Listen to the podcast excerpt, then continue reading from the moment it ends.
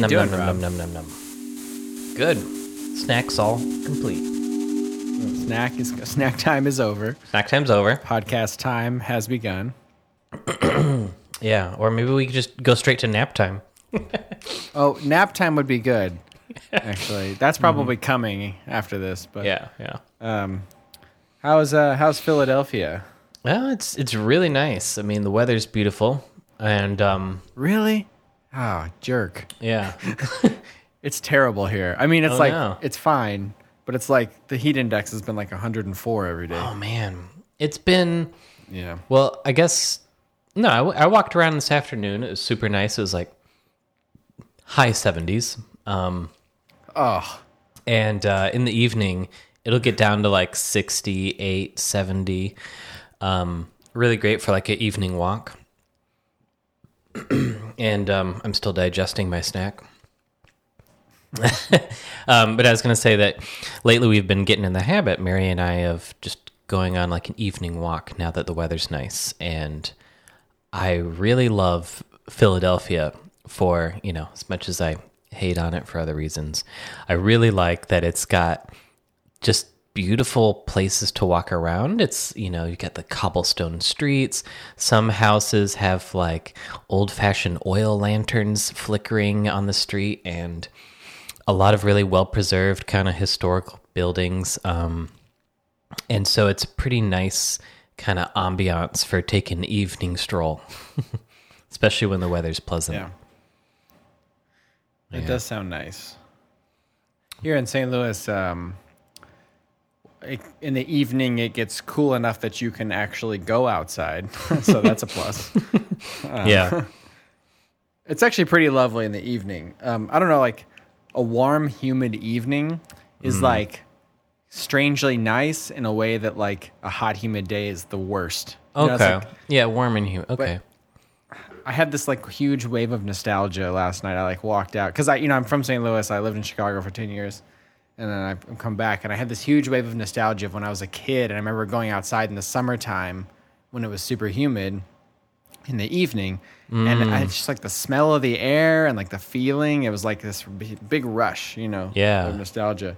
It was kind of nice. But, you know, That's how I that's get paired up against like I mowed the lawn earlier this morning and it was like I can mow for like 30 minutes and then I'm like crawling back inside to get some water and air Was, conditioning. was there no nostalgia with having to mow the lawn as a kid or anything? Uh, no, well, it's just so different. I have a I have a yard that is like maybe less than a tenth of an acre, you know. oh yeah, And uh, when I was a kid, we mowed three acres, so it was just very, very different. Um, I actually liked mowing the lawn. I liked doing the riding mowing because it was kind of nice. I mean, it was hot, but like you were driving something, and then yeah, that would also be nice. like it's like vibrating the whole time. So it's kind of like I don't know. I think there was something to that vibration the whole time where you're just like.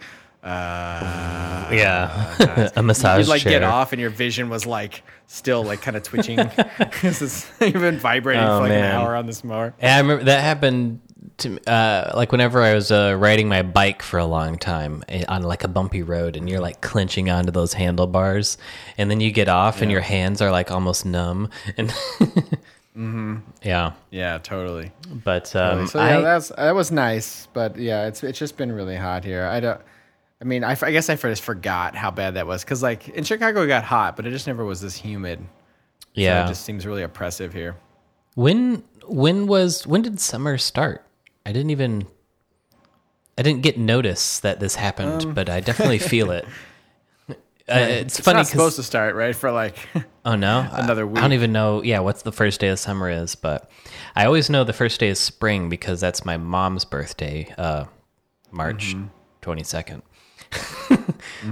I, I paused for a second. I was thinking, is it April? But no, it's March. And um, yeah. April, oh, I remember getting tripped up because April 20 something is like another culture's first day of spring. I forget what, maybe some Eastern European thing. Oh. Uh, so it's like they're off by a month. Um, But yeah, I don't know. It's funny. It happens pretty much the same time every year, and yet it's not a thing I ever remember. Like the first day of fall, first day of summer, whenever these seasons happen. Yeah. But yeah, it's definitely been feeling like summer. And speaking of nostalgia, I was just gonna say that I get that way when it's like full on autumn and um, the weather is really like crisp and and like chill, but not cold. And uh, since my birthday's in October, I just kind of like I don't know, general like excitement yeah. kind of fills me. I was like, "Ooh, birthday's coming!" Like l- this little kid, Rob, is like getting excited because when it gets cool and the leaves start to change, it means birthday presents are coming. Yeah, man. Yeah. Also, Speaking it's just of really little nice. kid Rob. Uh, yeah, yeah. Yeah, Speaking of little kid Rob, I see you've shaved your uh, your beard. I know. yeah, back to my baby face. It's funny. It's like I drop a couple of years when I shave. I feel like I gain like 20 pounds when I shave. So I don't like. I feel like my face looks really fat, so I never do it. That's that's true. It does it does help kind of like hide the contours. Just like I don't know what's under here. You know, like, does he just have a thick beard or Mm-hmm. fat cheeks? I, I'm not sure. So I'll go with a thick beard. Yeah. But when you don't have that, it's obvious. I uh, yeah, I always I kind of treat the beard as kind of a seasonal thing where usually I'll I think I had it for like a full year though before, but usually I guess non-COVID times I'll shave it in the summer and then kind of grow it back late fall. Definitely good to have a face scarf in the winter and all that. Um, and I feel like um, I, I get tired of the beard sometimes. Like it'll irritate me. Um, you know, unless you keep it like at the perfect length. Um, kind of gets a little little scritchy. And uh, also, if you shave it once in a while, then you know changes things up. It's like, oh, this is my face. I forgot. And then when the beard comes, it's like, oh wow, it's been a while since I had a beard. So it's always exciting. That's true. That's true. Changing I like that. I forgot my face. Yeah. Oh, this is Yeah, I what's under here. Yeah. My face is here. Oh, hi face. Mm-hmm. Yeah. Well, what else has been new? You started a new job, I think, since we last podcasted, right? I'm trying to remember what if we had if I had maybe talked you about had that just or not. started. I don't might know. have just started. It's been a while since we podcasted. I need to look that up. Um, but it's funny. I was I was getting all excited about doing so many podcasts about like music and stuff and uh, astronomy, but uh, we never got around to that. Stuff's been busy, but Yeah. um, the new job is really has. great. I keep. I don't know. I kind of keep waiting for like the honeymoon phase to wear off and you start hating work again. Um, I don't know, which it might happen. I, you know, I'm never say never, but I look around at the other employees who've been there for like over a year, and they seem genuinely like positive and happy to be there. Um, when I was in That's Chicago, good, man. That's a good sign. yeah, and I mean that's like a big part of why I joined that team too. Um, oh, so for anyone who doesn't know, or I don't remember if this was in the last episode, the, the company is Teachers Pay Teachers, which uh, the short explanation is that it's this online marketplace. Uh, they don't they don't actually create any content, um, but it's kind of like Amazon, where it's a storefront where a teacher, if you're creating a really great worksheet or a board game or an activity for your classroom, uh, you know, from kindergarten all the way up to 12th grade, um, for whatever kind of subject matter, if it's something digital that you can upload, like a PDF or even a Google slideshow, uh, you can put it on that site and sell it. Usually you know maybe like a dollar to five dollars and they also have a lot of freebies. And basically the the ethos of the whole company is to like lift all teachers up. Uh, it's you know obviously we want to make their lives easier i got a little taste of this when i taught english for one year after graduating and i remember um, trying to come up with like mad libs and activities to make grammar interesting. Um, and it's like one thing you do for like a group of six year olds is not going to work for your group of eight year olds and so you got to like come up with constant new stuff. Like i thought it would just be like here's my knowledge absorb it but no you have to like package it in like interesting stuff and all of that takes like time and effort i also i don't know i grew up with a textbook for all of my classes and um I just kind of imagined as a teacher that you just open the textbook and there's everything. But in reality, there's so much Yeah. more outside of that. So I definitely uh, spent many nights, you know, up till like midnight, late late night, trying to come up with interesting things from scratch, you know, off the top of my head. Had I known about this website, I could just go there and, you know, for a dollar, get a, a cool activity about conjugating verbs. So that's kind of like the the thing that we're trying to solve is help teachers, um, you know, spend time just on the teaching part, not so much on the prep part, um, and also the I kind of the getting back to what I was going to say with the ethos of the company is sharing the collective wisdom of teachers. That's kind of like one of their taglines, uh, and what they mean by that is, um, you know, teachers. You, you, I don't really know how to express this well. You get to the point where you really kind of know what works and what doesn't for your topic, your subject area.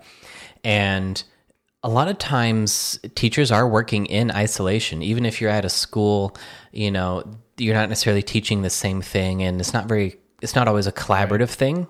So the idea here is well, if not collaborating one on one, um, you can at least share the stuff that you've created and other people can bring that into their classrooms and then vice versa you know maybe that'll free you up to you know be inspired to create something of your own and then put that into the marketplace um yeah so that's kind of like what the whole Yeah. company is and uh when i interviewed with them and other places you know it was i interviewed at a lot of interesting companies but this one was just so nice and so positive and I couldn't tell if that was just the interview or, or if that's how people really were, but so far, you know, I've been there for maybe two months now or a month and a half.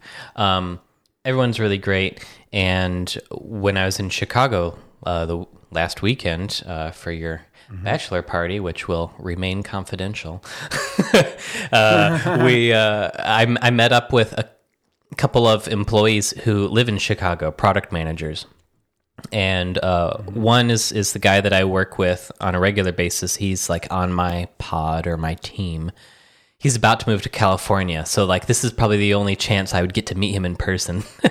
and then uh, another person who's been with the company for a little over a year joined us, also a product manager, and uh, it was just it was really great to meet her in particular to get kind of the unbiased view. Like she's been there for a while and she still loves the company and she's like not jaded. So uh, it's long-winded answer of uh, you know saying that i think it's i think it'll be good for the long run Yeah, man, I've been doing this like job hunting for a long time, and like that's one of the things I've been reading about. Like questions you should always ask your interviewer is like, "Can I meet some other people from the company, yeah that's And just, like- good idea just for a quick, like coffee, or in this case, like maybe a quick Zoom?" Because yeah, you do learn a lot, even if they're not willing to say anything outwardly about the country or company. You like learn a lot about like just the, the way that they talk about it, or their body language and stuff as they talk about it. yeah but that yeah i mean that's so important like i've definitely started jobs where it's been like uh, like you you kind of meet people like oh this is great everybody seems so chill and people are like just wait just wait you'll see how it is Oh, yeah. and i was like oh great like this when is the implosion gonna happen you know right um, but no, it seems like you found a really great place, and I think that company's awesome. Like, I mean, from like my time as a like teaching music and, and just being a student at like Northwestern, like we'd always like bring specific people in to cover specific topics. You know what I mean? Like, there's a guy who's like just like a wizard with like drum rolls, right? Just the concept of rolling Wow. on the drum, and like so everyone's got their thing, right? That they're like really good at. But that doesn't mean you need to be like an all star at teaching like every single topic on drums or on percussion. So I think it's really cool this idea like um, for just like general classroom teachers to be able to have like well I don't have to be like uh, develop like an amazing you know activity for everything I teach but maybe I'll Mm-hmm. have that one really great thing that I do that I'm really good at and then I can contribute that Yeah. like other people will want that and we can all like collectively like you're saying collectively collective wisdom the standard right? Yeah. Yeah yeah. For sure. No it's great. I, I love it. Need some more of that Yeah. in general. And and it's also on a professional level it's interesting to join a company that has, you know, their own company culture, their own team structure, and their own way of working. And there's so much more just independence and independence can be interpreted, you know, in many ways. Actually, when I was interviewing, I was kind of afraid of the word independence because it sounded like, oh, there's going to be a lot on my shoulders. Like, that's a lot of pressure. They're all just going to be like looking at me like, well, okay, we're just waiting for Rob to have the answer. But this is independence in the way that I would say it's more like respect um, and trust. Uh, they they value your professional opinion and you're supported by all the other people. So, like as a designer, Wait, are you telling me this didn't happen at your last job? not at all. that was a joke. Yes, this is. Uh, I had a feeling. It's just so different from uh, from my last job, which uh, everyone will know if they've listened to the podcast before. But um, yeah, by so by con- I guess contrast is a good way to explain it. So like in my previous role, I was a designer and I was on a team. They have a lot of designers and a lot of hierarchy. So I was on a team with like at first with four designers, and I switched to a different team working on a different thing with like six designers. Um, and so it's like first of all, everything's distributed across many designers. So you you might have your own project, but you're not really totally the only one working on that or the only one thinking of a solution for something. Which on paper sounds great, like you get more brains on a particular problem. Um, but emotionally, it, it was kind of I don't know uh, difficult because you never without full responsibility, you also never had full credit or full pride or Right. anything. You know, when something like I'm definitely proud of like a lot of the stuff that we launched and created. Like it's cool that I got to play a part of that, but there's no single piece of the product that I can point to and be like, "Hey, I did that," um, because it was touched by so many hands. And even if um, Right. even if I was the only one like coming up with a design, the way you know that company worked was it, like 18 reviews would happen where okay, I would share it with my manager, she would have some feedback, and um, you know even if it's good feedback, that's still just kind of like another step in the cycle, and then uh, prepare that into like a keynote presentation or PowerPoint for our director of design and then they would have different feedback. And also people are like not so involved with a project so it's like you don't really know the full context and you're giving me all this feedback. And then you know you just kind of like take this idea and shop it around the whole company like 19 times. So it would take like 6 months for anything to actually get built. So that was also part of the frustration was like how long it takes anything to get built. I if I had to summarize it, I would say their work philosophy was like measure 19 times and cut once. so it's like it sounds Yeah, but probably also change the measurement. Yeah, yeah, like, exactly. almost 19 times. I, I almost make it sound like you got to the same measurement every time. yeah, I, I made I made it sound like that was a very um a very rigorous way, but I I wouldn't describe it as rigorous as much as I would describe it as like inefficient, uh, a lot of just kind of redundant stuff. Um, so anyway, back to the new company where everything is wonderful. Um, I uh, I'm the only designer on my team, but I collaborate with a product manager who you know really focuses as a designer i also have to focus on the business side of things but um, this is you know their role as a product manager is to only focus on that. Um, i'm focusing on the design. I work with engineers which is also just really crazy because i never really worked with engineers at the other job. I just kind of like hand things off to them like here you go build it. Um, and i'm actually getting ideas and input and feedback from them. Um, and even though I am getting some feedback and I'm sharing what I create with other people to ask them what they think, that's like a week, maybe two weeks, and then it's done. And then they're building it. So I've been at this company, like I said, a um, couple months, and there's already like two or three things that have launched. Um, and that's really cool. I think the first was I was there for th- four weeks and launched my first design uh, update. And at my last company, I think it was about six months or so before anything I had worked on was Oh my built. gosh. Yeah.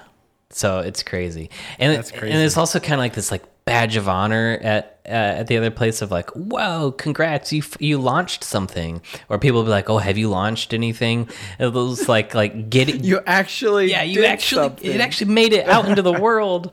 Um, and here it's just like all the time, like okay, let's just build it, put it out there, and we'll just we'll watch the data, we'll check out the results. Are people clicking on it or not? You know, are we getting hate mail saying how terrible it is? Mm. Okay, and the, the, you know, they have this attitude of like, well, if it's bad, we'll just fix it. Like it's not the end of the world. Yeah. Whereas the other company was Yeah, like, God use- forbid we do anything that's bad. Right, right, yeah. Do you guys use Agile? Yeah. So Okay, I figured. I I, mean, it sounds very iterative what you're doing, right? Like, Yeah. don't worry, make, make mistakes, fine. You just the next sprint, you'll fix it, right? I don't remember if this was on a podcast or in one of our conversations when you were learning about agile and stuff, project management, about how uh, we at my last job we got like this month long training and all this stuff about agile technique, and then no one ever used it. Like we used we used a sprint uh, system called Jira, and we have Scrum activities like uh, morning stand up where we say what we're working on but the actual work that is produced, like I said, um, you know, you can move tickets along your sprint and then and then you know say like continue working on that in the next sprint and then for like five months um, doesn't make it agile. And then at this company we are actually agile. So it's it's crazy. I'm still adjusting because like i'm i'm really hesitant now. Like i'm brainwashed a little bit. I'm like Ooh, i don't know if it's if it's done done. Like i don't know if you should start building it yet. Maybe give me a few more days to like look at it again um you know because i'm like afraid that it's gonna come out wrong. Um but then sometimes i'll i'll wake up to a slack message and they'll be like oh it's built. Okay let's go for it. Yeah Yeah. I mean, it just seems so much better to be in this situation though, because like, yeah I mean, I think in the other way, I mean, it doesn't even sound like it was waterfall at Amazon, but it was like, I don't know, some kind of hybrid agile thing. But Mm-hmm. like, you never had like there was no definition of done. yeah Like, and there was no like. I f- I feel like that in that place, it's like great is the enemy of good, or like Totally. perfect is the enemy of great, or whatever the saying is. You know, like instead of just like do something good and get it out there, and then like next time you'll make it better. yeah It's just like you don't ever put anything out, and people get like. I mean, how frustrating if you've been asking for a feature as a user, and it takes Oh like six months for that update to come out. right exactly and and that's just Yeah. like the the that's such the production impact of that work balance the emotional and like job political climate was also that um, when you delay and when you churn and you spend forever to get something out what what that's doing is it's putting more pressure on the outcome and therefore putting more pressure on the owner of that outcome. And so it's like when something doesn't perform well, it's like a shitstorm and it's this red alert, all hands on deck. You know, we're going to be working late hours now to fix this thing because it didn't go like we thought it would. Oh my god heads are going to roll. Like we've been working on this forever and now it's not meeting the goals that we wanted. And you know this executive and the business is not happy. And it's just like all that stuff all that emotional baggage and just toxicities is like totally unnecessary you bring it upon yourself when Yeah. when you set up your whole work organization like that ooh that felt good Rob, let's take a pause. Yeah. Because um, the I need to get my other headphones because like the video is like seconds behind or seconds ahead of my audio in these Bluetooth ones. okay It's like getting really delayed. So just keep the recording say we're gonna take a pause and right. I'm gonna keep it going, but Yeah. Okay. Yeah, let me go get those. Be right back. All right.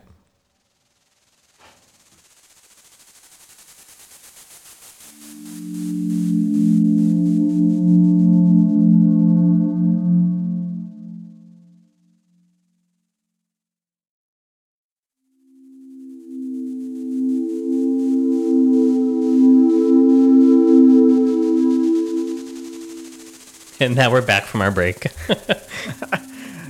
yeah. All right. Um, so yeah, over the over our post marriage bachelor party or guys weekend. Yeah, which by the way involved no debauchery. No. I just wanted to spell it. You can't really have a lot of debauchery once you're already married. And Not that I really wanted to in the be- to begin with, but we did a lot of fun, just guy things. Yeah, a bunch of know. nerdy guy things probably. That's true. we It's had the tamest bachelor party in yeah, history. we uh, we took turns playing with the VR headset. That was pretty fun.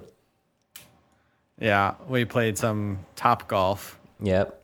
And uh, and heard then of Top Golf, I'm sure you have. it's like a driving range if you haven't heard of it. But I, Yeah, I driving range with games, like an arcade. Yeah, I really enjoyed it um, a lot. I didn't, I didn't really know what to expect. I just figured, you know, I'd participate and be really bad at it. But um, the games made it fun. The way they design it, um, they can track the ball really well, and so, you know, you can have kind of like this overlay of where the balls are going on on your TV screen, and so if you're not trying to hit, you know, just a particular hole, you can, you know, it'll be like uh, what's it like bejeweled, where you have like these three colors, and so you gotta aim to have your ball hit this kind of this quadrant of of the field, and um, I thought it was pretty cool. Yeah. You don't actually have to be like super good at golf to have fun. Yeah, Like there are games you can play there that like the better you are at golf, the you know, the better it will be. But mostly like even if you're like not like hitting it exactly where you want to, you still like end up making points. A little bit like bowling, right? Yeah. You don't have to be like a really awesome bowler to have fun bowling. I think that's probably where they got a lot of their inspiration now that I think about it. Mm-hmm. yeah, it kind of felt like bowling. Yeah. But um, but yeah, I think one of my favorite parts was doing the go karting. That was really cool, and a lot faster than I expected. um, I, uh, I I was I was dead last, and being in fact being lapped. I, I don't know if it was multiple times, but at least once by some people. Um, and then was like overall, like after multiple rounds, I got second to last, which is pretty. Or no, I got six out of eight, but that's a technicality. Yeah, there you go. Yeah. Anyway, uh, I thought it was a lot of fun, but I was definitely I kind of got into there and I was like, how how are you like? We all have the same carts and like how I, I don't I couldn't I couldn't people faster? fathom yeah like what is the what is causing such a big difference? Like we're all clearly trying to go as fast as we can and like trying to take this corner as fast as I can, but I also don't want to like spin out and um and I think you were getting like first and second all the time. That was amazing. Do you just play a lot of computer games, or have you done Well, go you know, karting? to be fair, uh, a little of all that. I mean, I let's say that like I mean, first of all, I picked the activities for the guys' weekend, so like you know, naturally, Right. the stuff I was good at because the stuff I really enjoyed doing. I mean, I But, really wanted to do um, it anyway, and I'm not that good at it. yeah, yeah, it's good. I, I hope it. I hope everyone's just like, oh, Alex just picked all the stuff he's gonna win at.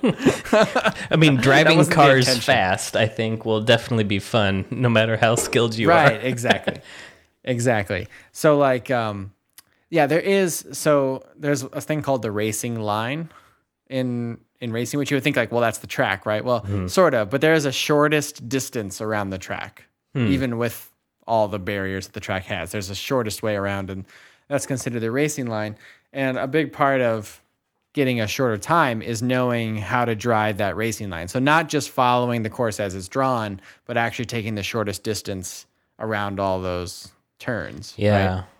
right? Um, usually, what that requires is having a wide entry to the turn. So like staying on the outside of the track as you approach a turn, and then hitting the inside of the track as you go through the turn, so that like you're not Mm. like taking a long loop like this. You're going like that across the turn, Right. flat across. If you had and that's the shortest distance. if you had 2 Mm-hmm. circles, it's like having a, a small circle and then a larger circle, but it's offset a you know a little bit. So like the Right. large curve is like away from the inner circle, Mm-hmm. but then eventually the, they converge so that way it comes really close after the turn.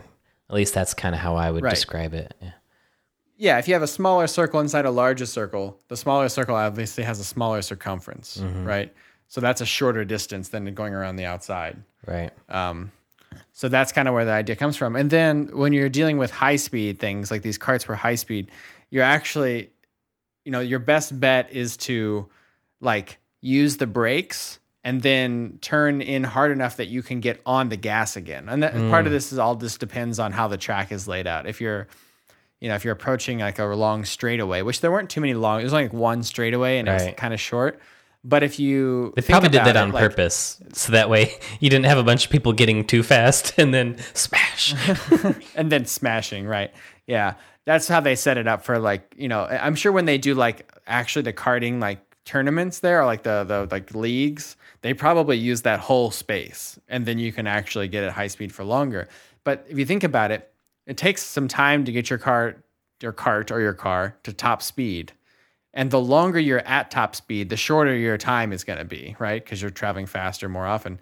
So it's actually really important how you exit the turn before, because if you exit it in a way that you can get on the power sooner, you'll be at the top speed faster, and therefore you'll be way faster in that section. Hmm.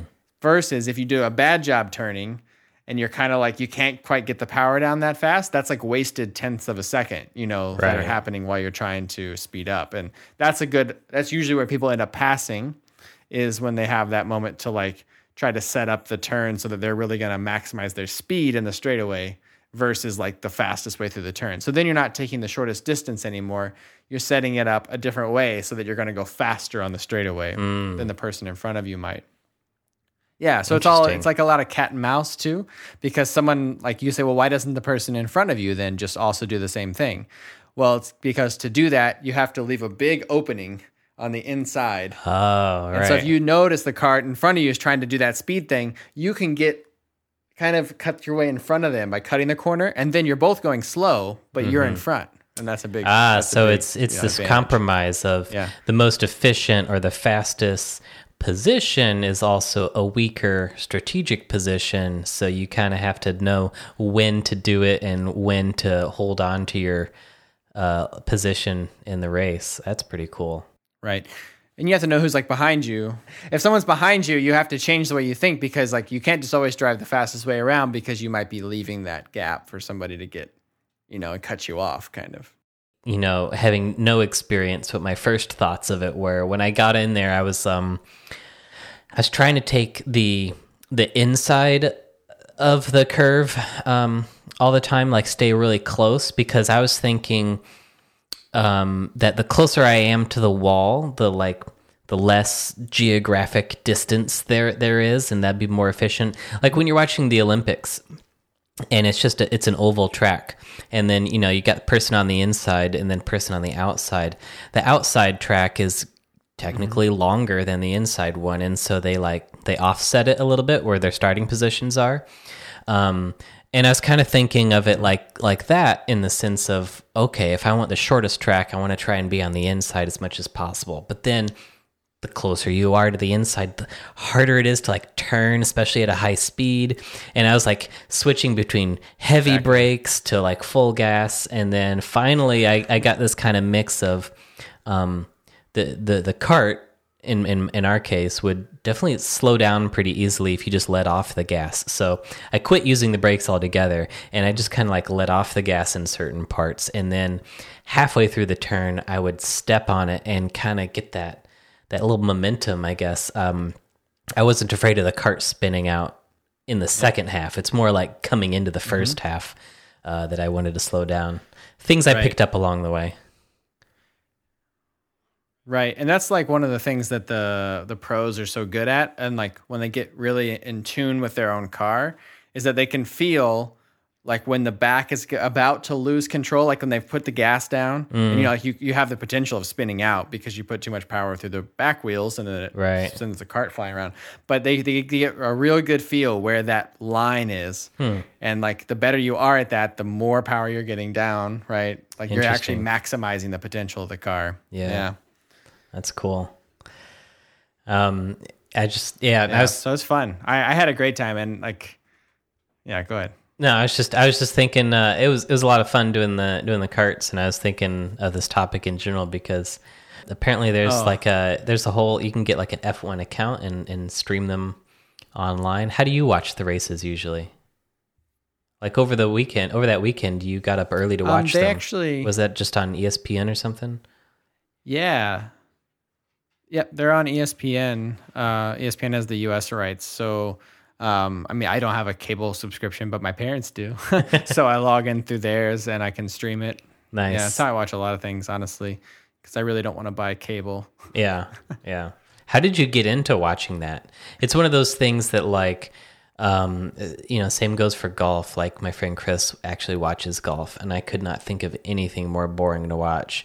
Um, not that F1 is boring, but I'm just thinking like it's more of like one of those obscure things, and it's just like how do you um, how do you begin that interest? Um, I guess with golf, maybe if you're really good at it, then you would enjoy watching it. But it's not like you're a really good race car driver.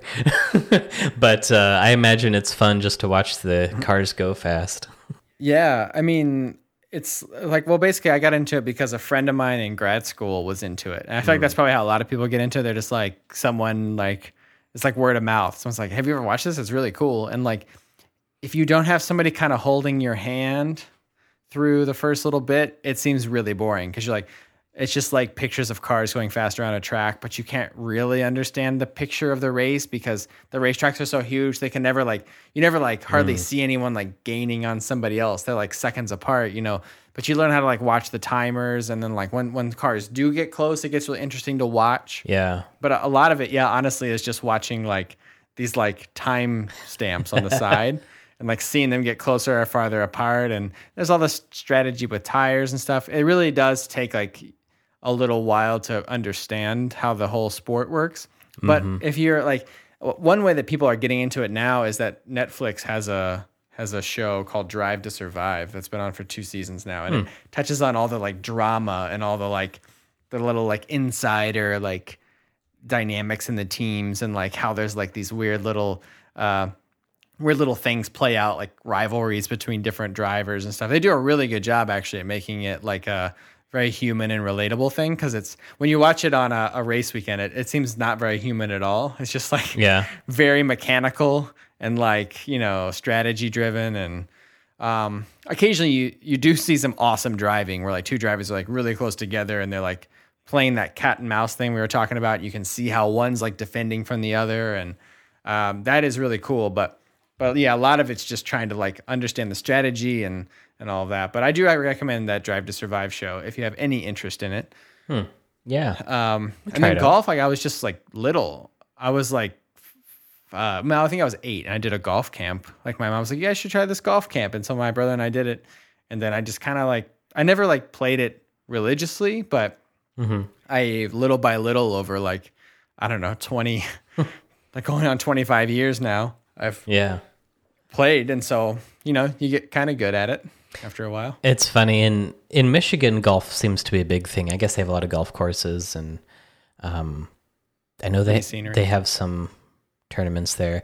But um, so yeah, I had like a summer golf lesson or whatever, and my takeaway from that was, I'm I'm really bad at golf, and so I just quit trying. Um, just kind of shut that down.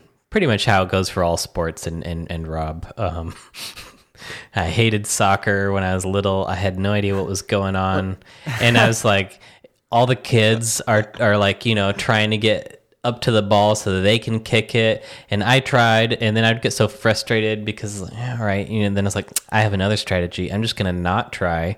And then when the ball, like, happens to go stray, then I'll run and I'll grab the ball. Um, while everyone else, it, uh, you know, we call it magnet ball, where like all the kids are just hovering around the ball. I just, Yeah. um, yeah, did not have a good time. Oh my god! And then t-ball um, and baseball. It was also I was in Texas, and it was like a million degrees outside, and I'm learning for the first time what this sport is. I'm just like, ah, Yeah. why do I? I my mom jokes um, this this thing that I said when I was little. She said one time she was in the bleachers and she uh, saw me. I was like in, I was like close to the bleachers, I guess, and I looked up. I'm sitting in the grass, just like plucking the grass, and I look up at my mom and I say, "Why do you make me do this?" yeah, and so now I play video games Oh, and man, podcast so indoors. Why do you make me- yeah, yeah, why play sports when you can play sports on video games? Yeah, right. the video games are so much better at it than I am. I know. So like, it makes it more satisfying. I just saw a trailer for the new Forza um, on Xbox. Looks beautiful. Oh, is it the Hor- Forza Horizon? Forza Forza Horizons Uh, Five. Horizon 5. Yeah, and it's coming in November. Yeah, I don't have an yeah. Xbox, but I think it's also on the PC. Hopefully that'll be on Game Pass because I think um, so. Horizon Forza Horizon Four was, and I enjoyed playing that one quite Yeah. a bit. Yeah, and now I got my racing wheel that you guys also generously bought me. Man, that's that's Oh, so man. cool. You can Yeah, like I've been having it. fun with that. It takes a little while to get set up, but yeah, and you feel the like the road Yeah. in the wheel or what? Right, like it like feeds back. So like when you're turning, you probably felt this when you were karting. Mm-hmm. You can kind of feel the tension or like this little bit of sliding that your cart's trying to do because it's like trying to grip, Mm-hmm. but the the centrifugal force is like forcing it in one direction. You feel that in the the steering wheel. Wow, Um, that's as you're going around. It like kind of resists you a little bit, you know. Yeah, Pretty cool. I wonder if they're gonna if there would be a um. You you talked a little bit about how in F1 racing at least you know things are super regulated. There's a regulatory body, and so like making changes to the cars probably takes a long time. Um, and I and I often look at Tesla and feel like they're a consumer car, but they're also trying to market them as like a race car almost. And and I wonder if um, you know, for fairness, you probably want electric on ele- against electric. Although there's a lot of cool drag racing videos on like Tesla beating out Porsches and Ferrari and stuff uh, on on a straight drag. But uh, it'd be kind of interesting if there's an offshoot of like an electric vehicle um high speed racing thing. Their their newest one, in case you didn't know, um, this made me think of it, is the Model S Plaid. They just announced it a few days ago, I think, um, and it has uh, gets to uh, 60 in 1.99 seconds, um, top speed of 200, and uh, they that's not even that's like the Model S. There's also a faster one called the Roadster for people who aren't like Tesla fans like I am.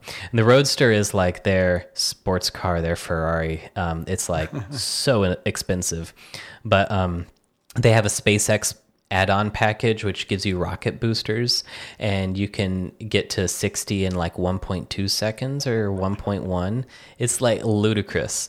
Um, and so i'm just thinking like i need to see professionals like racing these Literally, yeah. ludicrous mode. yeah literally. But that'd be that'd be cool. I don't know what you think about that like uh, electric. Well, I mean, it's so interesting. Yeah, there is an electric racing series uh, called Formula E. oh cool Um, I think that it's right now. It's not that great. I mean, it's okay. It's fun to watch, but they race on such small circuits. I think it's because of the um, like the the just the range that they have in the cars to keep going at that speed.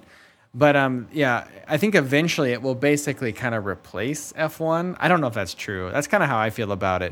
But they'll actually be able to like have the battery capacity to race on like you know, full Grand Prix distances, which are like quite long. I mean, like 78 laps of like a 1.5 mile track. It's like a it's like a long way to go at at full you know full performance for that long. Mm-hmm. Um, but what's yeah, I mean, the torque that's in an electric car is what makes it so interesting because unlike a, a regular combustion engine car, when you like mash the gas down, it's just sending like a lot of fuel into the system, and mm-hmm. so that and that triggers off a chemical reaction, which is hard to control unless you have a lot of really fancy electronics attached to the car. Hmm.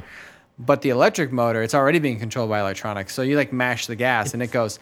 I know One exactly how fast I can go without speeding out, without spinning out. So I'm only going to put that much power. Even though you mash the gas, I'm going to give you a perfect start. oh yeah 100% like full yeah, full so you grip actually go really Yeah. fast. wow Uh-huh. And you get to your top speed super fast, which is why they're zero to 60 times. They're i so didn't fast. know that that's Uh, there's no spooling up, right? Uh, yeah, yeah, it's it's pretty amazing. My friend just bought a Model Three, and he took me driving in it, and like you got to ride in it we went up. Uh, I got to ride in a Model Three, yeah, um, and we went up on this on ramp, and then we started at like maybe 10 miles an hour, and he just like put his foot down, and like at the end of the on ramp, he's like, "All right, I gotta let off before we get to the highway," because he was already going 85.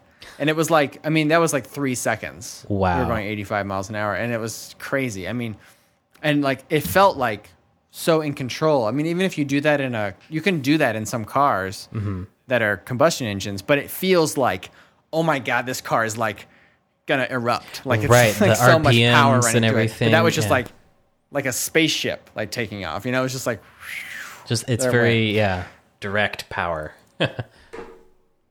it was so cool. Yeah, I, I really want one. Yeah, I know. you know, it's my dream car. Not in the cards at the moment. but yeah, it's funny. Like, y- And I think why they did them oh, go ahead. I think why they did the uh, the whole Tesla thing, like why they are the way they are, they're not like the most efficient things or like the most practical, but that was the whole point. I think right that Musk was doing. It's like I have to design something that's more like an iPad than it is like a desktop computer. You're right. It just has to be like so cool you want one. I think that was like his original mission was um, that he he wanted the world to transition to electric, and the way that he saw to do it is yeah, like Apple or whatever, is to make it desirable. So you know, you could get a Prius or whatever, and you know, I, I think Prius is is pretty good. I you know would want one if if I could afford it. Um, it was a little expensive when I was actually comparing it to my Subaru, but um, but in terms of like sex appeal, you know, the Tesla has it all, and I think that's definitely his goal is to like make them desirable, make you know, give you that sense of FOMO, and um, I think definitely the public is coming around on this because I see a lot more on the road, but I just remember like so much um, pushback against it, not from people like me, of course, but from like car people, uh, you know, like gearheads or whatever. They're like, you know, they think that electric is is puny or whatever, and it's just, it's just odd because it's like no, there's so much power in it, like you said, so much torque, and like, um, you know, even with pickups, I don't, I haven't really looked into it. I don't know if you have, um, but you know, there's the F one fifty. They came out with an electric version. And uh, I was telling my wife, and she's like, "Oh yeah, but that demographic would never buy an electric car." And I was like, "Yeah, but tell them how much torque it gets, and that, you know they can pull stuff, or you know, Right. Yeah, Yeah. If you get get the right tires, you know, rip out a tree trunk or something. I think that's where that's where people are going to come around. Really, I think is that like though these cars are going to outperform. I mean, it's like people who are holdouts maybe on like iPhones. Like, oh, I have a cell phone, it's fine. But then you realize the performance of this device is like just so superior to what you had in a normal cell phone that's like, okay, I'm gonna get one. Mm-hmm. And like, I think that's true for electric too. Like, you can keep eventually. Like the gas is going to be real expensive, I think, because I think the production is going to start to wane as electric cars take hol- take hold, and then the price of getting gas is just going to be higher, and it's going to mm-hmm. become just more and more feasible to buy an electric car. And not only that, like you'll be getting this thing that's like far superior as a as a what it's supposed to do, like whatever you're trying to do with it. Yeah, that paired with all the like the fact that I think autonomous driving is probably coming. Yep. You know, like that's going to be a thing that like are you don't want to be the person that doesn't have the car that drives itself. You know, like there'll be that FOMO aspect of that too. Yeah. Like you know, you can't do that in a in a road a regular road car. It's going to have to be a car that you buy that's electric. Did you see any of that in in your Model Three test drive? Did you did it have the autonomous? Yeah, he had um he uh it did have it. I mean it, it you can get it enabled, right? And then like you can't drive with it fully autonomous obviously. Mm-hmm. Not yet, But yeah. like it has like the autopilot mode right now, so like if you're on the interstate, it will like drive you all the way until, you know, like all as the interstate curves and everything, it will do that all for you. But as soon as you want to exit or anything or change lanes, you have to do that yourself. Um, which is like most cars. I think not most cars, but a lot of cars will do that now. Um, The cool thing about the Model Three though is that you would see the like on the screen as you're doing that mode, you see all what all the lidar is picking up, like all the cameras and stuff, like all the traffic around you in a digital representation. So you know that it sees everything. It even sees traffic cones. It sees trash cans. They show up in this little cool. animated representation as you're driving. And I think that's all designed to make you more comfortable with it as they roll out the autonomous thing is like, oh well, this thing does see everything. It sees people. It see you know. So like, yeah, that makes sense. I think that's what it's for, really. There was um there also some you know if people are interested in this and want to look it up, I stum I don't know the exact video anymore, but I you could probably search for it on YouTube. Basically, it was a, a clip compilation of Model th- or Tesla. Um, I don't know if it was Model Three, but just Tesla vehicles um, saving lives, like avoiding accidents.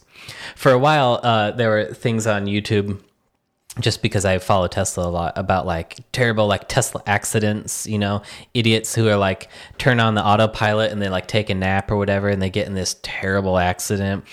And um, it, it raised a lot of skepticism as to like, oh, I don't know, maybe this is too dangerous for people to have. But I think this is pretty great if you look it up on the flip side of you know Tesla avoiding accidents, case after case where the that computer vision and the reaction time of a computer much better than a, than a human, um, particularly with rear collisions. I thought it was interesting. There was, uh, for example, like a four car pileup, and the Tesla was uh, at the front, and um, it was like slow traffic or whatever. This truck comes in, hits a car, they roll in, hit the third car, and then that car is about to smash into this Tesla, but then the Tesla just goes zoop, and and you know again using its instant acceleration, um, basically gets out of the way really quickly. Um, and then same thing when like uh, there's like a semi truck that was kind of veering into this guy's lane, and like the second it got too close, the car immediately um, went a little bit into the median, uh, not median, but whatever that uh, margin on the side of the road is. Shoulder. Shoulder, yeah. Um, so stuff like that, and I just thought it was is pretty impressive. And some of that stuff, by the way, is even with autopilot disabled. Those are just like safety features. It, it'll, you know, as long as it's not going to hit another car, it will like move you out of the way. Um, it's pretty cool. But yeah, I don't know. I could yak on about Yeah. Tesla for a while. I Yeah, it's an amazing They- vehicle. They're cool. Right. I mean, definitely. Yeah. I, it, it was just like I, I've only been in a few, and it's always like the coolest experience. I mean, everything about it. The moonroof, there you can see everything. I've never been in one. Uh, is just great. It feels like a fu- you're in the future. I mean, and it's so minimal inside. There's just like nothing almost around you except this screen that's operating the whole car.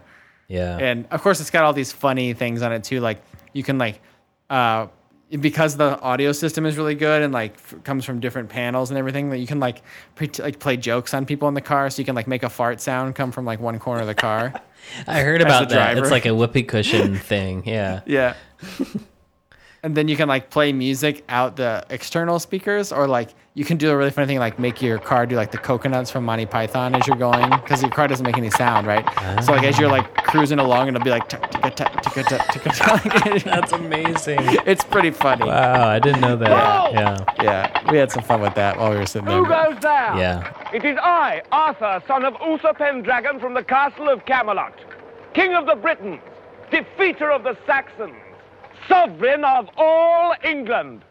What? Ridden on a horse? Yes. You're using coconuts. What? You've got two empty halves of coconut and you're banging them together. So, we have ridden since the snows of winter covered this land. Through the kingdom of Mercia, through... Where'd you get the coconuts? We found them. Found them? In Mercia, the coconut's tropical. What do you mean? Well, this is a temperate zone. The swallow may fly south with the sun, or the house martin or the plover may seek warmer climes in winter, yet these are not strangers to our land. Are you suggesting coconuts migrate? Anyway, That's that's that's cool. Um, you know, we, we got a car when we moved shortly before moving to Philadelphia because my wife would need one for you know going to hospitals and whatnot, and um, and then we so like we got like the most practical one, um, and it also had a lot of great features, but um, I guess what I was gonna say is that ironically, like I think I might be able to afford one with the amount of money we get from trading in our current car. So that's almost paid off. But uh, if I trade that in and like put down a good chunk of money, the monthly payment would probably be doable uh, to get a Tesla in like another year or two. But at that point, we'll probably be back in New York City. we won't need a car. So I don't know. I do really like, e- even in New York, having Fair. that freedom of like, you know, let's let's go upstate or whatever. But um, but yeah, I don't know. We'll see if I get one or not. That'd be cool. Yeah, yeah. Well, I mean, like it seems like they cost about twice what a normal car costs. I mean, like it's in the range of like like to get it outfit at least the way my friend did. It was like fifty two thousand. I want to say um, Model Three, which you know they market them at like what thirty nine or something like that. So it seems like you, if you got it bare bones, you could probably you know do it for less. But like you know, most people, I guess.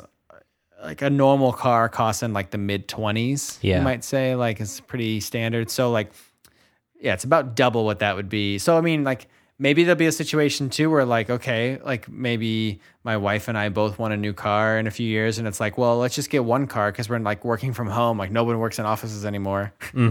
so like, let's just get one car and we'll get this really nice Tesla, and instead of both of us getting a new car or something, you know what I mean, like something like that. Well, and I mentioned, I mean, this might be, you know, far in the future, but um, Elon has mentioned that, like, when it does have the self driving capability, it could literally, you know, go take you to work and then go back home by itself. And then your wife would be able to use it. And it could be a two person car as it, like, ferries around other Exactly. people. And it, he's even mentioned plans of, um, you could monetize or your car by uh, when you go to bed at night or when you're home like after dinner or whatever turn on taxi mode and then like lyft or uber if people call a car your car could just be like bye and then you know leave leave your house go pick up someone take them to their destination all automatically and then you get you know um, paid for that. And you know that could go to your car payment or something. So that'd be kind of cool. Your car actually gets its own job to pay for itself. Yeah. I feel like this is the like ultimate solution to the like uh like our the fact that like autonomy is taking over everything is like maybe we don't actually need to have jobs, but we need to own a robot that will do a job for us. And that's how we'll make money. Your job so like like maybe we just like yeah, it's like well, like maybe there'll be just like co-ops that start like if like someone wants to open a restaurant, they're like, okay, well, we need investors. So if you want a job, you have to buy this piece of equipment mm-hmm. for the restaurant that's going to do your job for you, and then you'll get pay, you'll get paid what that robot would make. You know, like yeah so like it's still autonomy, but like it's like crowdsourced businesses in a way. You know, maybe that's something Well- that'll come up. Maybe we'll do that in the future. Yeah, it's like we'll do that as a as a show topic. it's like if you're if you're wealthy, you can invest in the stock market and you get so wealthy that your money makes money. And so this would be like, you know, in the working class, like you, your family just puts puts enough money to buy a robot and then that robot goes off to make you money. And uh yeah, it'd be kind of interesting. Yeah. Let's talk about the future of work Yeah. next time. It's not too implausible, at least not for like some. Yeah, at least for some like uh, industries, like it makes sense. Like especially like the trucking industry, right? It's like, Mm. well, I don't truck anymore, but I own this truck that drives around all the time and makes me money hauling, yeah, exactly. and it can go twenty four hours a day. yeah. That'd be great. So Man, anyway, yeah. okay, yeah, we'll talk about the future of work maybe in Sci-fi. a future episode. That sounds pretty good. Yeah. We should get some more people in on it too, like maybe three or four. Yeah. Well, that'd be good. Maybe, or maybe your friend that has the Tesla, maybe he, you know, has some ideas about that. Maybe I'll ask him. And we need to do our astronomy podcast. Yeah, we got to get Patrick in here. Yeah. All right. Well, great catching up with you. All right. Yeah. All right. Take it easy, Rob. Bye.